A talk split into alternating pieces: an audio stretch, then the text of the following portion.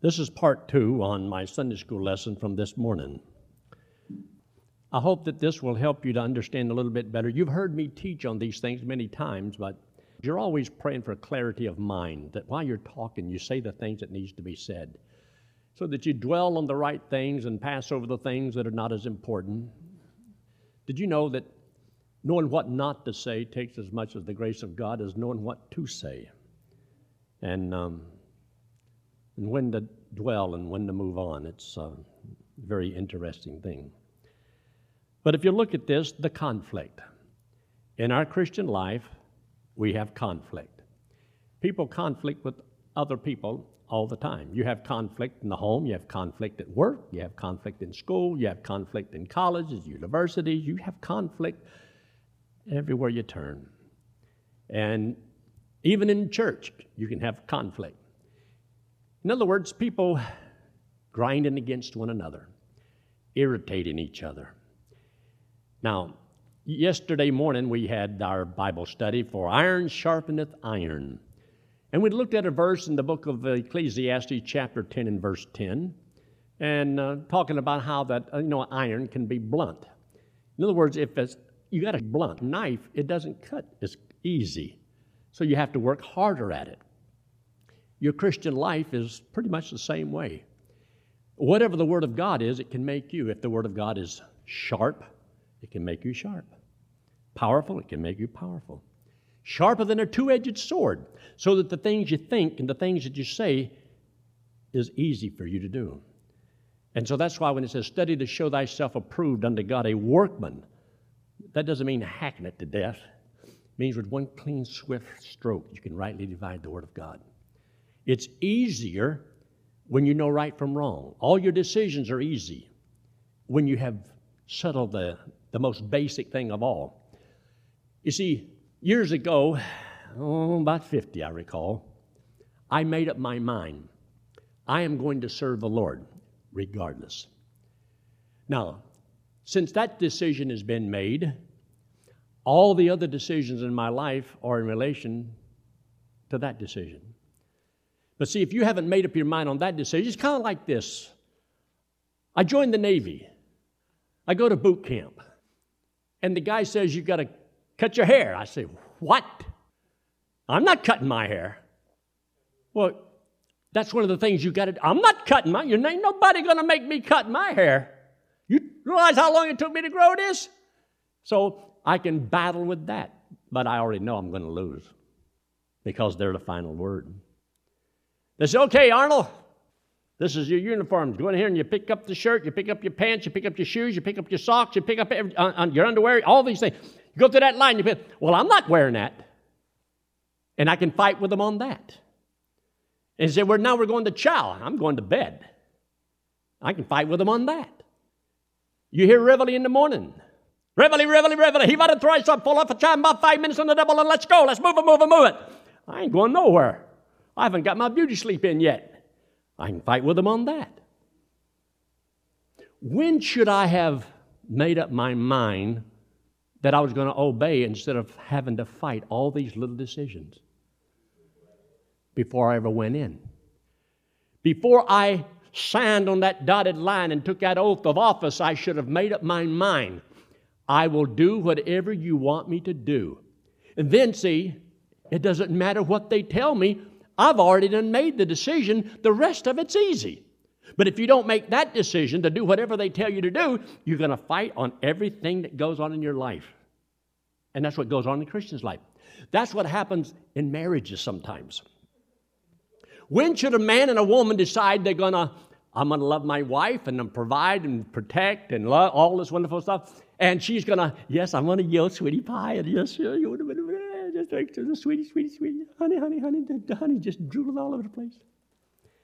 When should she make up her mind and be serious about it? After they get married, then she fights over everything, and he does the same thing. They're supposed to make the decision before they got married. But you have a con, con and another con, and so two cons can't do anything for the rest of their life. So they're always battling faith. Make up your mind. I've made up my mind years ago. I am going to serve the Lord. So in the midst of that, now when all these other things come up, Lord, just whatever you want, or whatever you want. Lord, you ain't got, we ain't arguing at all. We're not fighting at all. Calvary done made up my mind. I'm going to do whatever he says do. I'll go wherever he says go. I'll be whatever he wants me to be. So I don't have to fight it no more. So now life becomes easy because my decision's been made. But if you don't make the decision, you want to take away every one of those little decisions. Well, then I don't know if I want to do that or not. I don't know. I don't know. I don't know. Yeah, that's right. You don't know nothing. If God is God, serve Him. If He's the Lord and He claims, serve Him. So you're going to battle in your Christian life. Look up here, part two. We'll explain the conflict and the victory of Romans 7 and Galatians 5 by the stories of Mr. Law, Mr. Love, and Amalek of old. You say we're going to cover all that today? Lord willing. All the lost are under the law. You say, who's the lost? That's all the people who have not trusted Christ as their Savior. So in Romans 3:19 it says, Now we know that what things soever the law saith, it saith to them who are under the law. That means everybody born into the world is under God's law. God's the one that says what's right, God says what's wrong. And He says that His law is right and perfect, and there's nothing wrong with the law. The problem is, is we don't keep it. Most people don't even know what it is. You know, thou shalt not lie, thou shalt not steal, thou shalt not play marbles, because it said, you know, marble not. So you have all these laws, and most people have no clue what in the world all these laws are. But you and I need to understand the law was not made for a righteous man. So why did God give the law? There wasn't a righteous man. The law was made for the unrighteous man to let us see how unrighteous we are so that nobody will trust in their good deeds to get them to heaven. So you know you need a Savior. Look at the next verse. Romans 7 15 through 22 says, Now Paul admitted failure after about 25 years. He says, This is what I've learned, what he's gone through, what he's experienced. He says, and I added the bowl on this, For we know that the law is spiritual the law is perfect, nothing's wrong with it. But I am carnal, fleshly minded, sold under sin. See, once you trust Christ as your Savior, the Bible says that God has removed you from the condemnation of the law and from the condemnation of sin, and so therefore you're free. He paid for your sin, you paid your sin debt. So you see, now, as a child of God, you and I are not supposed to sell ourselves back into sin because He has made me free from it. So, as a Christian, when you choose to sin, it means you yielded to those desires and you sold yourself back under slavery. You put yourself back as a slave, a servant of sin, and you did it all voluntarily. So, as a Christian, God says He doesn't want us to do that. He wants us to yield ourselves to Him. And you could yield yourself to the old sinful nature that you have. So, understand there's consequences. And because of these consequences, you may not like the results. Uh, for 52 years, I have liked the results of yielding to the Lord. I don't fight with God anymore. I don't have to argue with God. I don't have to battle with God. I just, whatever God wants me to do. Whatever He wants to bring into my life, that's fine, that's fine. If He wants to bring some mean, old, ugly people into my life and holler and yell and scream at me and all that, that that's fine. I, why, why should I care? All I got to do is just, I can handle this. Me and the Lord, we can handle this. I don't care how mean and ugly you are to me. Me and God can handle this. All I got to do is just yield to Him. I don't have to battle back. I don't have to get mean and ugly back. I don't have to have revenge back. When you see it and you understand it, it will help you in your Christian life because you're going to have conflict.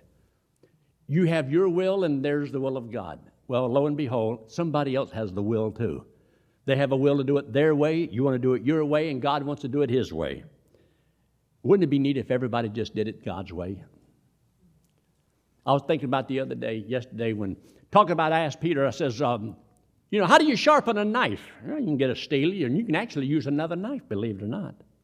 Did you know that if I had a knife in my hand and he had a knife in his hand, a great big old butcher knife, you know, and we're going to sharpen these knives, And, you know, or I got to go against his knife and he goes against my knife. And now we can do it that way, but you know, that's difficult. I'm just liable to cut his wrist and he's just liable to want to jump over there and cut my arm off. You know, I don't like the idea of that knife being in his hand. And by the way, we're too close to each other. So, you know, there's a, a, a better way to do it. You see, if I had both knives in my hands in a steely, I can sharpen that knife so quick and so easy because I hold one still and I hit the other one against it, you know. Did you know that if I am in God's hands and Peter is in God's hands and God takes both of us and we're both in God's hand. did you know that God can use one to sharpen the other? God can use him to sharpen me. He can use me to sharpen somebody else. Did you know God might use somebody else to sharpen you? You see, sharpening something means put a, a nice edge on it so it's real sharp. You can cut a tomato, you can cut that cabbage or, you know, cut some bread or when it's got a sharp, it's not hard. It's when it's dull. You ever try to slice a real ripe tomato with a, with a dull knife? That's what happens to most Christians. You just squirt everywhere. Wouldn't it be neat if you allowed the Lord to use somebody else to help sharpen you? Well, see, God knows that that means you're going to have to bring some friction in your life, things that goes against the grain. Sounds good already, doesn't it? So the Lord will allow people to come into your life, and you will not always see eye to eye. But can God use both of you? He can sharpen both of you. So let the Lord do what He does best.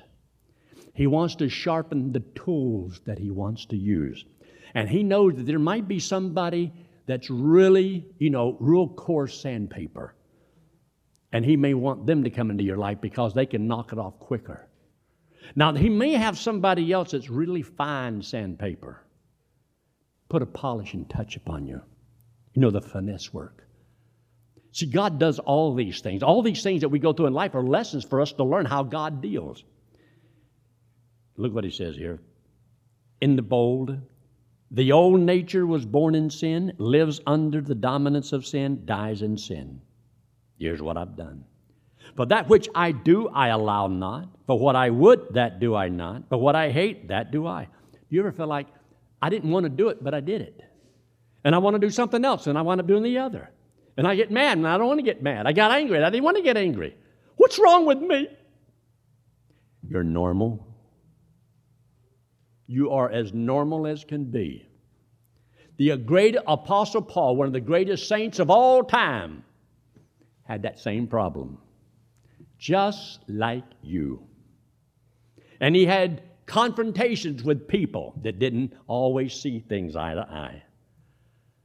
But should any of us get to the place where, you know, if life is just so hard, there's just so many conflicts, I'm just going to stop serving the Lord. You see, God hasn't done anything wrong to us. Never turn on God because God doesn't do wrong. He allows things to happen in our life to sharpen us, to learn something, to sharpen our wits, to learn how to discern right from wrong better, things to say, things not to say. All this is so important. Uh, let me show you very quickly. It'll just help you in your understanding of this. This is when we're born into the world. Oh, sinful nature. I was born with a sinful nature, the way I am. A dog was born with a dog nature. You don't have to teach a dog how to bark, it just comes natural. You don't even have to teach a dog how to wag its tail. They just seem to know what to do. I don't know, they just seem to know. You don't see a cat doing like that. A cat, totally different. Cat acts like you owe him. You owe me, and I'm the king. Bow to me. That cat, it's just like you're not there. And that they're there and the world revolves around them. Now, a dog pretend like, you know, the world revolves around you. One likes to give, one likes to take. And but that's the way they are. Now, as far as I'm concerned, you can keep both of them. I got enough things to do just worrying about me without worrying about the natures of a dog and a cat. But whenever you trust Christ as your Savior, the Lord gives you a new birth. You're born now into God's family. This one is born of God. So you were born into the world. You don't mind if I use an example, do you? All right. Here's Rosie. Okay, she's 19 years old, right? She's 19 years old. Okay, she has a flesh birth. When you look at her, you can see her flesh birth. All right, today she trusts Christ as Savior. God gave her a new birth. This one is born of God. She's been born twice. But this one's only 24 hours old, not even that. So she didn't get rid of the old nature. God just gave her a new birth. This one is born of God. And so she has within her these two births. And this one has been using this body for 19 years. And God says, Now I want this one to use the body. And this one over here says, No, you ain't. And this one says, Well, God told me to take and have dominion over the flesh, the body here. Well, I've been here longer than you have, and I'm in charge, and you do what I say do. And so, is she going to have a battle? She's going to have a fight on her hands. And this one says, I'm going to go to church tonight. And this one says, I don't want to go to church. You're going to stay home, watch Batman. So she has this fight that she's got to go through. And she came very close to doing that tonight. So you have these, these two births, and there is going to be this battle. Now look down there at the next uh, scripture, Galatians chapter 5, verse 16 through 21. God has not removed the old nature or improved it, nor has God taken away anybody's sinful desires. So you still have the old sinful nature that you were born with. And so now you've got to learn how to deal with that. So these scriptures right here are very important to remember. So let's look at this. This I say then walk in the Spirit, and ye shall not fulfill the lust of the flesh. This shows that the believer must walk in the Spirit, or he will walk or fulfill the works of the flesh. So you have these two verses. This one was born of God. This one, see, doesn't have a sinful nature because God doesn't have a sinful nature. You became God's child. In this one, you have an old sinful nature. Got it from your mom and dad, and they got it from theirs, and all the way back to Adam and Eve. So you got this war, this conflict that goes on. So he says, walk in the Spirit. That means let the new birth be controlled by the Holy Spirit. Now, you don't see the Holy Spirit. You don't really even feel the Holy Spirit. We often say, No, I can feel it in my soul, but you won't feel it in the body but it's truth that you know. So, as a child of God, God wants me to read His Word. So, the Bible is God's Word, His mind on paper. The Bible is a love letter to God's children. So, God says that if I will read His love letter that He wrote to me, I'll find in God's Word what He wants me to do. This is the Word of God. So, in the Word of God, you find the will of God. So, if you want to do the will of God. What is your will? What do you want me to do, Lord? And God says, This is what I want you to do. This is how I want you to think. This is what I want you to say. This is how I want you to live. So if you will let that control your life, then He won't control your life. So if you walk in the Spirit, you will not fulfill the desires of the flesh. You still have all those sinful desires you've always had. Because you see, God didn't change this one, He just gave you a new one. Look what else he says here. For the flesh lust against the spirit, spirit against the flesh. These are contrary the one to the other, so that you cannot do the things that you would. But if you be led of the spirit, you're not under the law. The flesh is under the law, and the spirit is under grace. And these are positional truths, and I'll show you this in a minute. Now, the works of the flesh are manifest. Which are these? Adultery, fornication, uncleanness, lasciviousness, idolatry, witchcraft, hatred, variance, emulations, wrath, strife, seditions, heresies, envies, murders, drunkenness, reveling, and such like. This is a list of all the things that a believer can commit if he walks in the flesh. All right, look up here. You have a new birth. You have an old birth. God says, if you submit yourself to the will of the flesh, the desires of the flesh, and walk after the flesh, this is what a Christian can produce in his life. Can a Christian commit adultery? Evidently, yes. Can he commit murder? Yes. You mean a Christian can do all those bad things? Yes. Before you ever get saved, isn't it true that you could do anything you wanted to do? Live any way you want? Well, of course. But if you trust Christ as Savior, you still get to go to heaven, right? Of course. That's why we tell people God can forgive you of all your sins. You, we ought to go to hell and we ought to pay for them, but He paid for all of them. So the payment He made was for all of our sins, and He gives us eternal life. Let's say, for example, here's a baby about to be born. But before that baby is born, the mother says, Now, little Johnny, before I let you be born, now you know I want you to do right. And the little baby says, Mom, I want to be born, I want to live, but I'm going to do and live any way I want. Now, can a baby be born and then decide to live any way he wants to live? Didn't you? Didn't most people born into this world, you do whatever you want to do, live however you want to live, think however you want to think? But if you told that child, you have to promise to be good before I'm let you be born. Now he has a sinful nature. But if he could talk and reason, and he would say, Oh, mommy, you know I'm not going to do anything wrong. I'll be a perfect little boy. You ought to know he's lying. He's lying. Because he has a sinful nature. He was conceived in sin, which means with a sinful nature. He's born that way. So now, when you trust Christ as Savior, you have a new birth, born of God. And so he says, all these things can be in a person's life. If the Christian walks after the flesh, you can bring forth the deeds of the flesh. And so God says that He is going to chasten you. Now, most parents, if they're good parents and they love their little darlings, when those little darlings act like a brat, mommy and daddy may have to do something about that.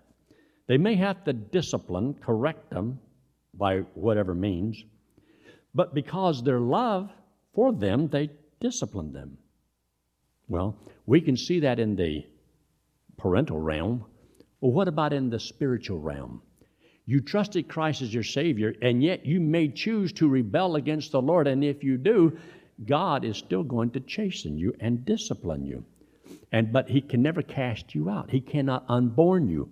So once you're his child, you are God's child forever. And God may want you to be an obedient child, but you may choose to be a disobedient child. But there's consequences to your decision. So can you live as you please? Yes. Can you live as you please and get away with it? No because God loves you and He's going to chasten you. So understand that. Now, if you serve the Lord, God is going to richly bless you. Go to page two, as Paul Harvey would say. Page two. All the saved are under grace because you were born into God's family by grace. And to live in this world after you have been saved is grace. You did not do one thing to deserve the right to live in this world after you've been saved. That is an opportunity, the mercy of God, that God allowed you and me to live here after we were saved. Now, Paul made the statement I don't want God's grace to be bestowed upon me in vain this privilege to live for the Lord after I was saved. Because see, when you trusted Christ as your Savior, God could have just took you on home. But He didn't. So He left you here because He wants you to serve Him. He wants to use you. It has nothing to do with your salvation. That's already been settled. That's a done deal. You're going to heaven when you die. But see, God left us here because God wants us to do some things for Him. See, people have never seen God. But you see, they might see God through us. And that's why see God is good, God is wonderful, God is kind, God is loving, He's forgiving, He has grace and mercy. Well, if God wants to reveal Himself through you to somebody else, then they must see the love of God through you, the forgiveness of God through you, the grace of God through you. Because, see, whatever you do with individuals, it should be like that's what God would do. Because you're letting what God is manifest Himself in your body through you. When you see that, it's, it's like a light comes on. But if you don't, it's just words, it's just empty words. So we often say, you know, every man should be a channel through which God can work. So somebody wrongs you. Okay. You wronged God. What did God do for you? All right, now you do that for others. Ugh. I know you want to slap their jaws. You want to give them a Hawaiian punch. But God says, I want you to love them. Oh boy. So up there, look at Romans 6:14, for sin shall not have dominion over you unless you yield to it. But it's not supposed to and won't unless you yield to your old man, the old sinful nature that you have. And those desires are strong. So sometimes you wind up doing what you have the desire to do. But God said, I want you to desire to please me. And if doing the wrong doesn't please God, then love God more so that you have the strength not to do that which displeases Him. Love is a very powerful thing. Get to the next verse. He says, What then shall we sin because we're not under the law, but under grace? God forbid. Under the law is a positional truth for the flesh. Under grace is a positional truth for the believer. You see, when you were lost, you were under the law. That was your position in the flesh. The old man was under the law, condemned under the curse. You trusted Christ as your Savior. Now you're under grace. And because you're under grace, you can never be condemned because grace can't condemn. Grace shows kindness and mercy and goodness. So God says, You're no longer under the law, and if you're not under the law, then it can't condemn you. And if it can't condemn you, you can never go to hell in the future. And so you're under grace. That is a positional truth that can never be changed. None of your actions from this day forward ever change that position that you have in Christ. It's just like if I was to be able to say, I'm going to adopt uh, Dan over here into my family. Sign the papers. He's now my kid. Now I can beat the tar out of him.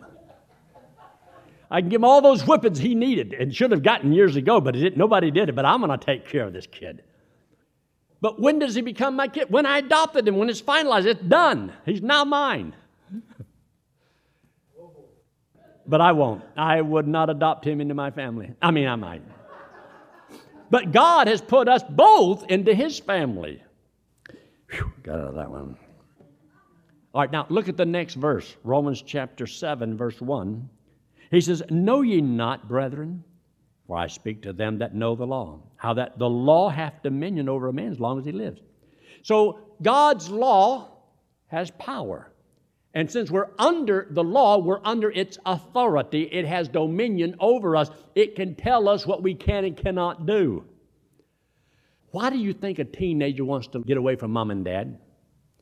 They don't want to be under their dominion, their laws. They want their freedom.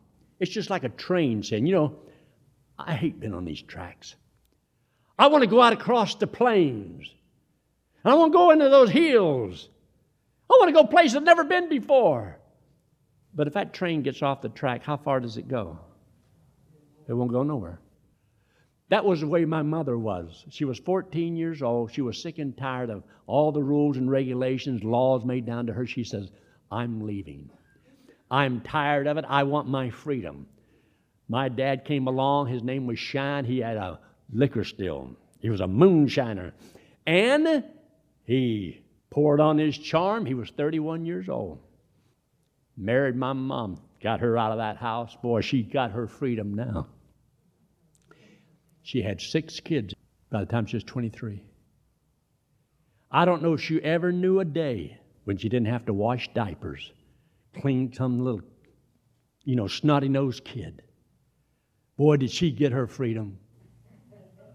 Oh, no, no, no. But see, whenever you say, I want my freedom from God, did you realize you're just like the train that gets off the track? It won't work.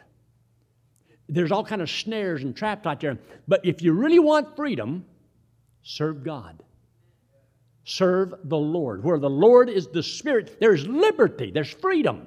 You see, God said, if you serve me, I want to keep you free from the snares of sin. See, there's all these traps out there. You can't see them because you're blind to them. So God says, if you'll follow me, I can walk you through the minefield. But if you just leave me and go your own way, you're going to be blown sky high. You're not going to make it. Because the desire for sin is going to get you here. The desire for sin is going to get. The Bible talks about there is a, well, the devil, a lion, a roaring lion, walketh about. What's he looking for? Seeking whom he may devour. There's a devil out there, and he wants to devour you. And what he does is he lures you, he offers you things pleasure, fame, honor, glory. Oh, all the boys like me. Oh, oh don't you just eat that up. All the boys like me. Oh, the girls just, woo, they just love this macho oh, man that I am. You stupid nut. All these girls, that's all you see is a hunk of flesh. It's made out of nothing more than dirt. This body is six foot of dirt. Could the devil shape six foot of dirt in such a way that could cause you to lose everything in this world? Think about that girl. I don't care how beautiful she is, she can be put into a, a telephone booth.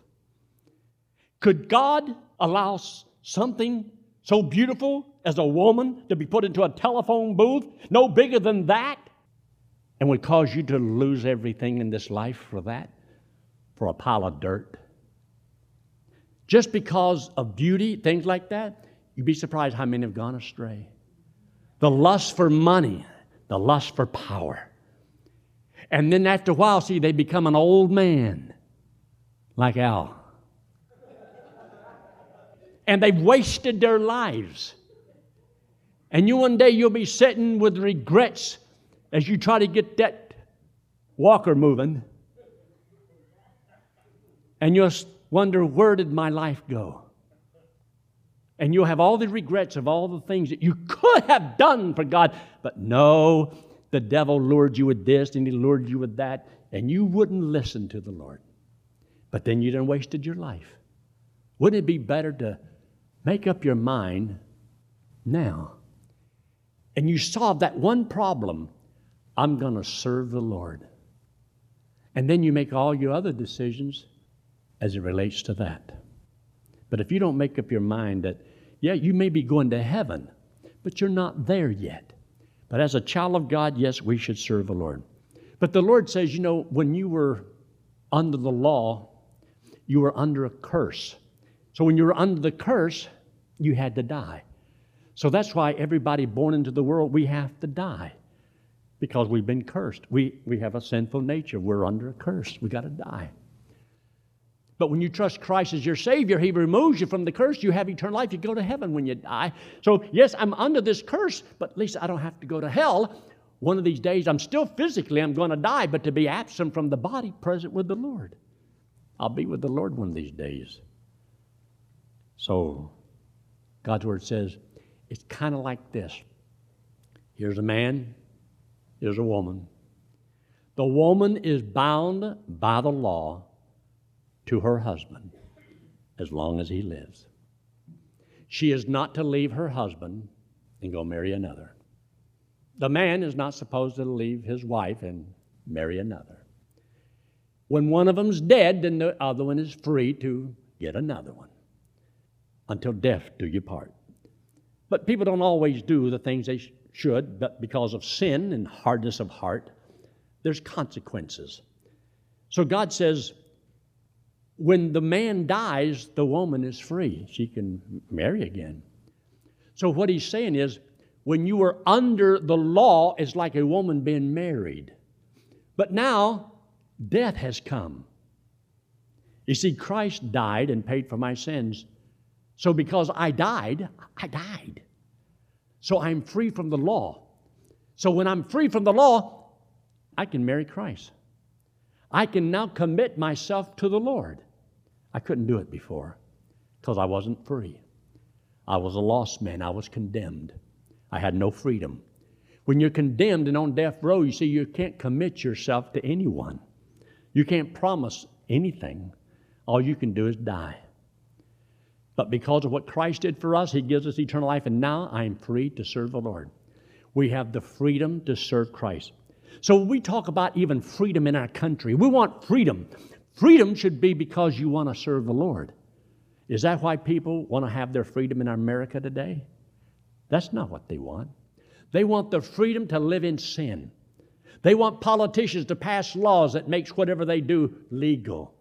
They want to have laws that justifies taking little babies out of a mother's womb and murdering little babies because it covers the sin of a man and a woman or some boy and some girl. It's to cover sin. It's to hide sin.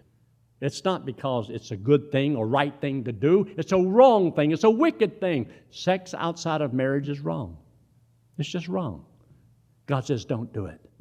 And because you have trusted Christ as Savior, you're God's child. God says He wants us to serve Him.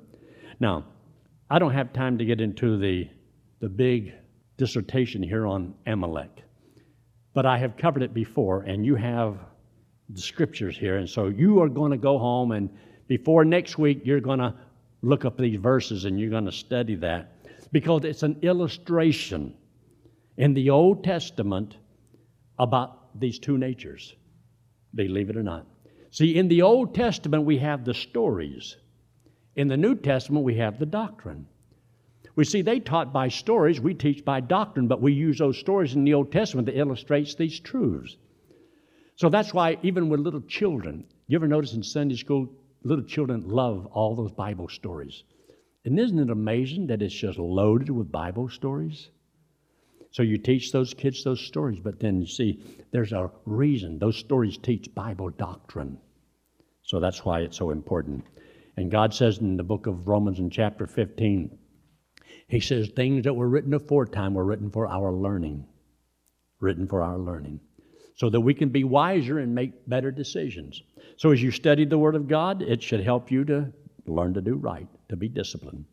Look up here. Let this hand represent you and me, and the wallet represents sin. The Bible says that you and I, all of us, have all sinned. So we're all in the same boat. God says that He loves us, that He just hates what we do wrong. So He loves us. And the Bible says for us to pay for the sin is eternal separation from God. But God doesn't want us to go to hell. He loves us, wants us to go to heaven. Well, to go to heaven, you have to be perfect, and there's no way we're going to make it because nobody's good enough to go to heaven. Going to church is not going to make you good, and keeping the Ten Commandments, you can't even do that. So, how can a man get to heaven without this? You see, if I take sin into heaven, then I'll, there'll be sin in heaven, and death in heaven, and hatred, and misery, and all those bad things because that's the way we are here. What would make the difference? So God says, You can't come up here unless you're perfect. Well, that eliminates everybody in the world. Nobody gets to go. What Christ is talking about is this. You see, we ought to pay for our sins, and that's eternal separation from God in hell. This hand represents Jesus Christ. He's the Lord, God in the flesh. He came into the world because He loves us. He hates our sin because our sin separates us from the Lord. So Jesus Christ, see, he didn't have any sin. But his love for us caused him to take all the sins of all the world, and he paid for it in full. So the debt been paid, the sin debt's been paid. And he came back again from the dead and said that if you and I, if we would believe that he did that for us, he would put the payment he made to our account, and we get to go to heaven on what he did. We're not going to heaven because of what we've done, because we're good. See, I can go to heaven now because, see, all my sins are paid as though I never committed a sin. He paid for it. Mean you went out to a restaurant to get a steak dinner and you pay for it? Of course you ought to pay for it. If you paid for it, I'll put it this way. I was getting ready to leave this morning. Mr. Polson says, We're going to get something to eat. You want to go with us?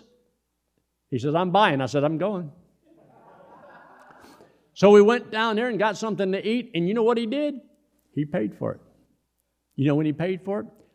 I didn't have to. No, I could have argued, said, no, I'll pay for my own, but I didn't. I'm smarter than that. I know something when it's free. So God says that He sent His Son, Jesus Christ, to pay for our sins. And if we would believe that He did it for us, He would give us as a free gift everlasting life. I'm going to heaven because of His love for me. Let's pray, shall we? With every head bowed and every eye closed no one looking around. If you have never trusted Christ as your Savior, why not right now, in the quietness of this moment? Or if you happen to be listening by internet tonight, I thought it was interesting. Last Wednesday night, we had about 7,000 hits on the Wednesday night service alone. How many people that means were watching? I don't know.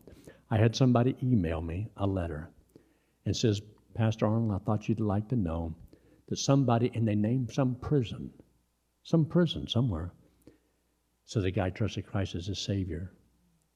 I'm going to email him back and try to find out who it is.